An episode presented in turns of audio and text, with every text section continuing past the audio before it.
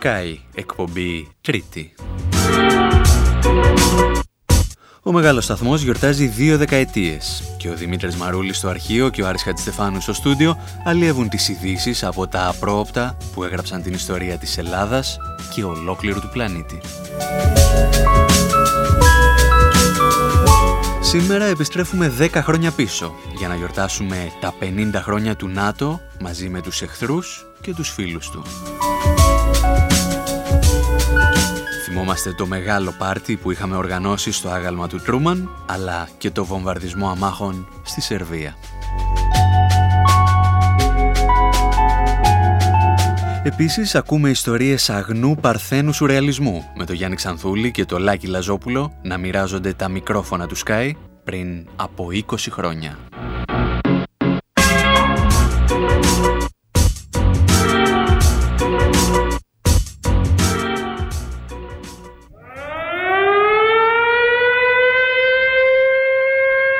«50 χρόνια ανθρωπισμού, 50 χρόνια υπηρεσία στην ειρήνη».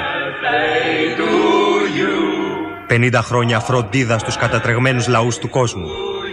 Το ελληνικό φαν κλαμπ της Βορειοατλαντικής Συμμαχίας γιορτάζει τα 50 γενέθλια του ΝΑΤΟ. Σας καλεί την Παρασκευή 23 Απριλίου από τις 12 έως τις 2 το μεσημέρι στο άγαλμα του Τρούμαν στο πάρτι γενεθλίων της Συμμαχίας μας. Κέφι, χορός, τραγούδι. Μη λείψει κανείς. ΝΑΤΟ για τον ουμανισμό και τον βομβαρδισμό.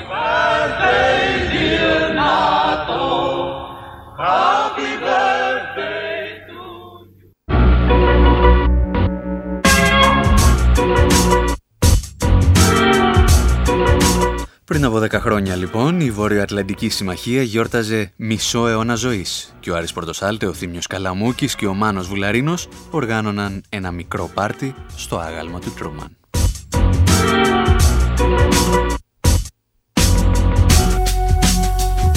Το ΝΑΤΟ αναλάμβανε εκείνη τη χρονιά για πρώτη φορά στην ιστορία του στρατιωτική δράση. Βομβάρδιζε μέσα στην Ευρώπη. Οι ανηλεείς βομβαρδισμοί της Σερβίας αφήνουν πίσω τους δεκάδες νεκρούς, μια κατεστραμμένη χώρα, αλλά και νέες ισορροπίες δυνάμεων σε ολόκληρο τον πλανήτη. Και ο δημοσιογραφικός μηχανισμός του Sky βρίσκεται στην πρώτη γραμμή.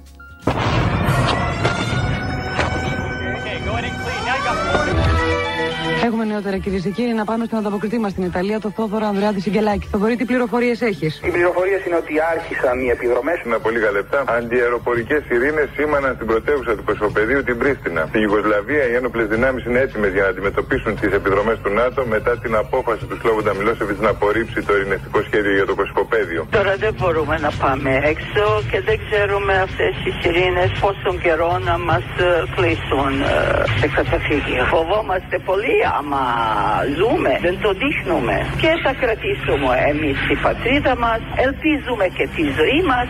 Ε, ευχαριστώ πάρα πολύ. Γρήγορα πρέπει να πάω σε καταφύγιο. Θυμάμαι και όσο θυμάμαι φοβάμαι τις νύχτες εκείνες όταν μάτωναν τα φτιάσω από τις ειρήνες και μετά μέσα στις γνώριμες κατακόμπες και από πάνω μου τόνοι από τσιμέντο και βόμβες Ακού να δεις, εδώ κάτω δεν ζητείτε έλπις Όταν θα ξαναγίνει πόλεμος πρέπει να σηκωθείς για να πεθάνεις πάλι Μονάχος κάποιο βράδυ ήμουν παιδί όταν μομπάρδισαν το Βελιγράδι άνθρωποι, ήταν κατάμαυροι. Ένα κορίτσι κομματιασμένο μέσα στο αίμα. Αποκεφαλισμένα αυτόματα ανθρώπων.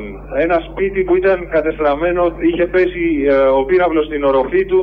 Δίπλα γύρω από το σπίτι ήταν 5-6 άνθρωποι καταπλακωμένοι. Οι αεροπορικοί βομβαρδισμοί δεν πρόκειται να σταματήσουν μέχρι ο κύριος Μιλόσεβιτς να μας δείξει ότι είναι διατεθειμένος να κάνει κάτι για να τελειώσει ο εφιάλτης των Κωσοβάρων. Το χτύπημα λοιπόν είναι δολοφονικής εμπνεύσεως, αντίληψης, εκτέλεσης και αποτελέσματος. Έχει καταστραφεί ολοσχερό ένας σταθμός πρώτων βοηθειών. 7 άτομα έχουν αναστηθεί από τα σωστικά συνεργεία νεκρά από τα ερήπια. Καλησπέρα από την Πρίστινα, όπου πριν από 30 περίπου δευτερόλεπτα δύο φοβερές εκρήξεις ακούστηκαν από τα βόρεια της πόλης. Είμαι ο άμαχος που πάντα πεθαίνει, πάντα φοβάται πάντα.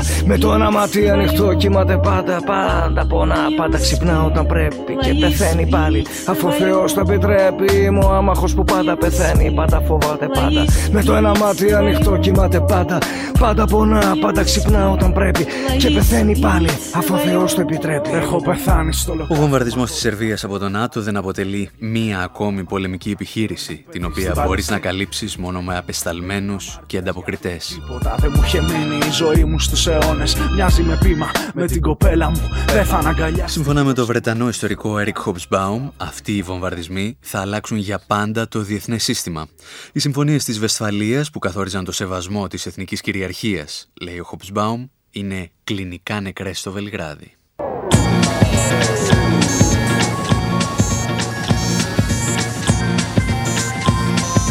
Απέναντι σε αυτή την κατάσταση, η ευρωπαϊκή διανόηση εμπολής σιωπά. Οι απόγονοι και οι επίγονοι του γαλλικού ή του βρετανικού Μάη του 68 υποστηρίζουν πλέον ανοιχτά τους βομβαρδισμούς. Αρκετά χρόνια αργότερα, ο Νόαμ Τσόμσκι θα καταθέσει την άποψή του για αυτή την στάση των Ευρωπαίων διανοούμενων. The 90s are for the West, not just the US. France and England are worse. Στη δεκαετία του 90 οι διανοούμενοι της Δύσης βρέθηκαν στο χαμηλότερο επίπεδο της ιστορίας τους. Και αυτό δεν αφορά μόνο τις Ηνωμένες Πολιτείες. Στη Γαλλία και τη Βρετανία ήταν χειρότερα. Ήταν σαν ένα καρτούν που αντέγραφε τη ρητορική του σταλινισμού.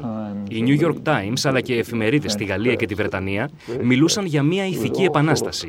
Έλεγαν ότι για πρώτη φορά στην ιστορία ένα κράτος, οι Ηνωμένες Πολιτείες, ο ηγέτης του ελεύθερου κόσμου, ενεργεί με μοναδικό γνώμονα τον αλτρουισμό the United States, the leader of the free world, is acting from pure altruism.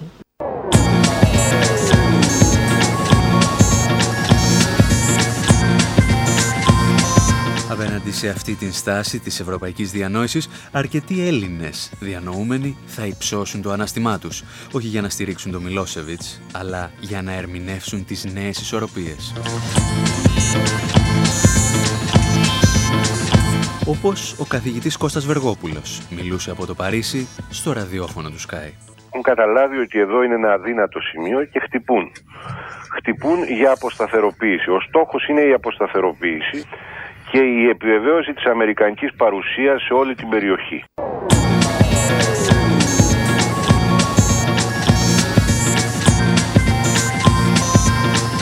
Εκτός από τη στάση των διανοούμενων, οι νατοικοί βομβαρδισμοί ανοίγουν και το μεγάλο κεφάλαιο των Αμερικανοευρωπαϊκών σχέσεων. Κεφάλαιο το οποίο ο Σκάι θα αναλύσει δίνοντας το λόγο στους υποψήφιους τότε ευρωβουλευτές. Ποιος είναι ο σχεδιασμός για την Ευρώπη του μέλλοντος, Θα είναι η ορδινάτσα των ΗΠΑ, δεν ξέρω. Θα μας τα πούν αυτά οι υποψήφιοι ευρωβουλευτές. Και ο πρώτος υποψήφιος τότε ευρωβουλευτής που θα μιλήσει στον Άρη Πορτοσάλτε είναι ο Αλέκος Αλαβάνος.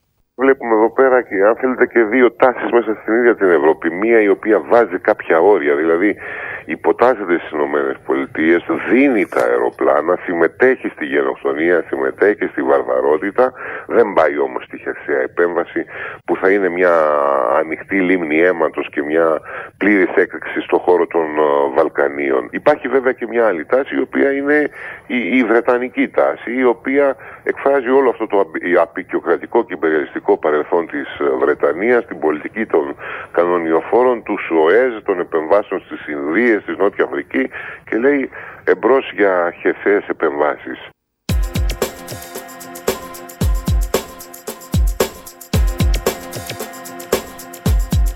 Η κριτική για τη στάση της Ευρώπης όμως δεν προέρχεται μόνο από την ελληνική αριστερά.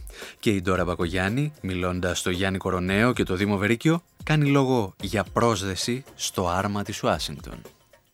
Αν θέλετε είναι και μια στιγμή αυτοκριτικής για όλους μας για το πώς κατάφερε η Ευρώπη να βρεθεί τελείως αμήχανη, αδύνατη, να σύρεται πίσω από το άρμα της Αμερικανικής Το λέγαμε στην ε, αρχή, κυρία Μπακογιάννη. Έχουμε και εμείς ένα προβληματισμό. Όλα αυτά. Απέδειξαν αυτοί όλοι οι ηγέτες ότι τελικώς το μόνο πράγμα το οποίο έκαναν ήταν να συρθούν πίσω από το, την ε, κυρία Ολμπράιτ ε, και τον πρόεδρο τον κύριο Κλίντον και είναι κρίμα. Κυρία Πακογιάννη, είναι γνωστό σε όλους μας εδώ στην Ελλάδα ότι διατηρείται στενές και φιλικές σχέσεις και με τον πρόεδρο Μιλόσεβιτς και γενικότερα ε, με τον ε, σερβικό λαό αλλά και την ηγεσία του. Έχετε επικοινωνήσει τα τελευταία 24 ώρα μαζί τους; Όχι κύριε Βερίκε, δεν έχω επικοινωνήσει και ούτε νομίζω ότι μπορεί κανένας ε, να επικοινωνήσει. Εμείς η Ελλάδα έχει παραδοσιακά καλές σχέσεις και με την Σερβία και με την Αλβανία.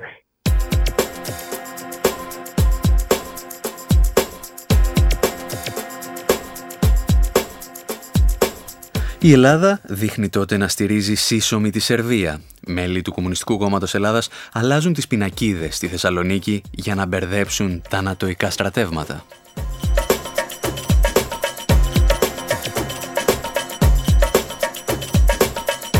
Άλλες δυνάμεις όμως καταφεύγουν σε εθνικιστικά αισθήματα υπέρ πάντα της Σερβίας.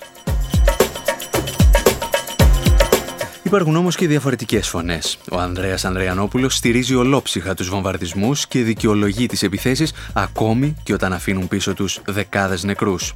Μιλώντας μάλιστα στον Sky, προκαλεί αίσθηση στο δημοσιογραφικό κόσμο, δηλώνοντας ότι οι Έλληνες δημοσιογράφοι αναμασούν ειδήσεις που έρχονται από τη Ρωσία.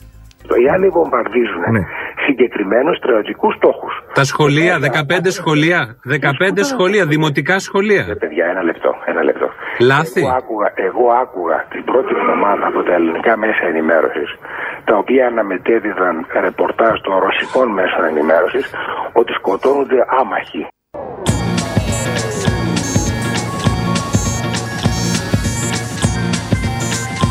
Πάντως, ένας από τους ανθρώπους που δεν αναμετέδιδαν ρεπορτάζ ρωσικών μέσων ενημέρωσης ήταν ο απεσταλμένος του Sky Γιάννης Αργυρός, ο οποίος πέρασε 60 μέρες στη βομβαρδιζόμενη Σερβία. Εδώ, μιλώντας στο Δημήτρη Πετρόπουλο, συνοψίζει τη λογική ή τη μη λογική των ατοικών βομβαρδισμών. Πρώτο στόχο ήταν η σερβική τηλεόραση. Φάνηκε τα μέσα τι επόμενες ημέρες ότι θα μπορούσαν να είχαν σωθεί ε, οι ζωές όλων αυτών των ανθρώπων που χάθηκαν, καθώς θα μπορούσαν να χτυπήσουν άνετα τους αναμεταδότες. Επίσης, υπάρχουν χτυπήματα στόχων με ανύπαρκτη οικονομική αξία, όπως άδεια στρατόπεδα, με πυράβλους που κοστίζουν δισεκατομμύρια. Ο βομβαρδισμός σε γέφυρες του Κωσυφοπεδίου ε, χωρίς καμία λογική. Δεν βοηθούν τα στρατιωτικά κλιμάκια. Βεβαίως δεν μπορούν να χρησιμοποιήσουν μικρές γέφυρες που περνούν απλώς πολίτες και αυτοκίνητα. Αυτές οι γέφυρες ε, δεν έχουν καμία στρατιωτική αξία.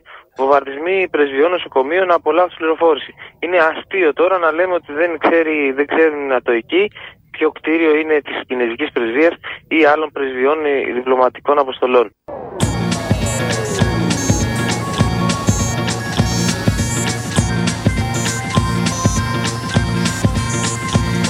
Οι επιχειρήσεις όμως του ΝΑΤΟ στην καρδιά των Βαλκανίων θέτουν και ένα άλλο ζήτημα.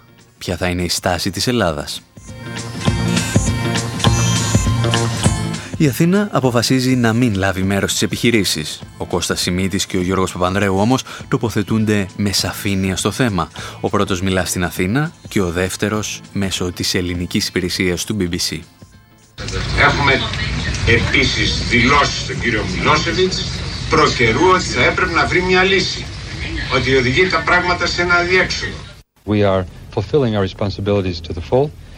Uh, we have uh, provided logistical support for the uh, NATO troops to go to Skopje. Εκπληρώνουμε τις υποχρεώσεις μας στο ακέραιο, είπε ο Έλληνας Υπουργός. Παρέχουμε επιμελητιακή υποστήριξη στα στρατεύματα του ΝΑΤΟ στα Σκόπια.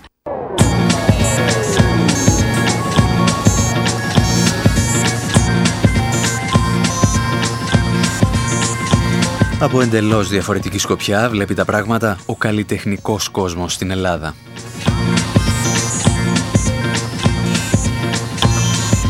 Ο Μίξ Θεοδωράκης, με τον οποίο θα κλείσουμε αυτό το ημίωρο, σε μια συναυλία της ΓΕΣΕΕ δίνει μια ιστορική ομιλία, την οποία ο Σκάι μεταδίδει ολόκληρη.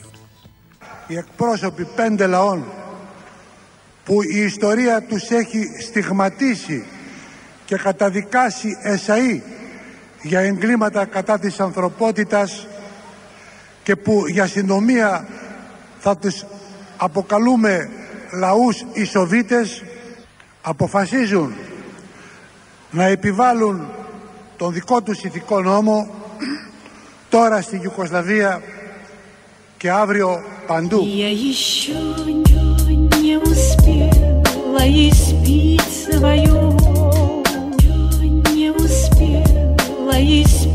Όμως έχει ο καιρός γυρίσματα. Και αυτός που σας μιλάει από το 1940 έχει δει πολλά γυρίσματα και έχει δει πολλούς ηγέτες δυνατούς να τους κρεμάνε ανάποδα οι λαοί στο Μιλάνο Έχω πεθάνει 2006 φορές σε κάθε πόλεμο που έγινε. Με κυνηγούσανε ορδές. Είμαι ο άμαχος που πάντα πεθαίνει, πάντα φοβάται. Πάντα με το ένα μάτι ανοιχτό κοιμάται. Είναι ο ρόλος που μου δόθηκε αυτός από το Θεό να πεθαίνω. Για κάθε πολεμό τους ιερό έχω πεθάνει σε μία από τις σταυροφορίες. Περάσαν από πάνω μου τρεις αυτοκρατορίες. Θυμάμαι κι όσο θυμάμαι φοβάμαι τις νύχτες εκείνες όταν μάτωναν τα φτιάσω από τις ειρήνες. Και μετά μέσα στις γνώριμες κατακόμπε. Και από πάνω μου τόνι από τσιμέντο και βόμβες. Ακού να δεις, εδώ κάτω δεν ζητείτε έλπης. Όταν θα ξαναγίνει πόλεμος, πρέπει να σηκωθείς για να πεθάνεις πάλι. Μονάχος κάποιο βράδυ. Ήμουν παιδί όταν μπομπάρδισαν το Βελιγράδι. Είμαι ο άμαχος που πάντα πεθαίνει, πάντα φοβάται πάντα. Με το ένα μάτι ανοιχτό κοιμάται πάντα. Πάντα πονά, πάντα ξυπνά όταν πρέπει. Και πεθαίνει πάλι, αφού ο Θεός το επιτρέπει. Είμαι ο άμαχος που πάντα πεθαίνει, πάντα φοβάται πάντα. Με το ένα μάτι ανοιχτό κοιμάται πάντα.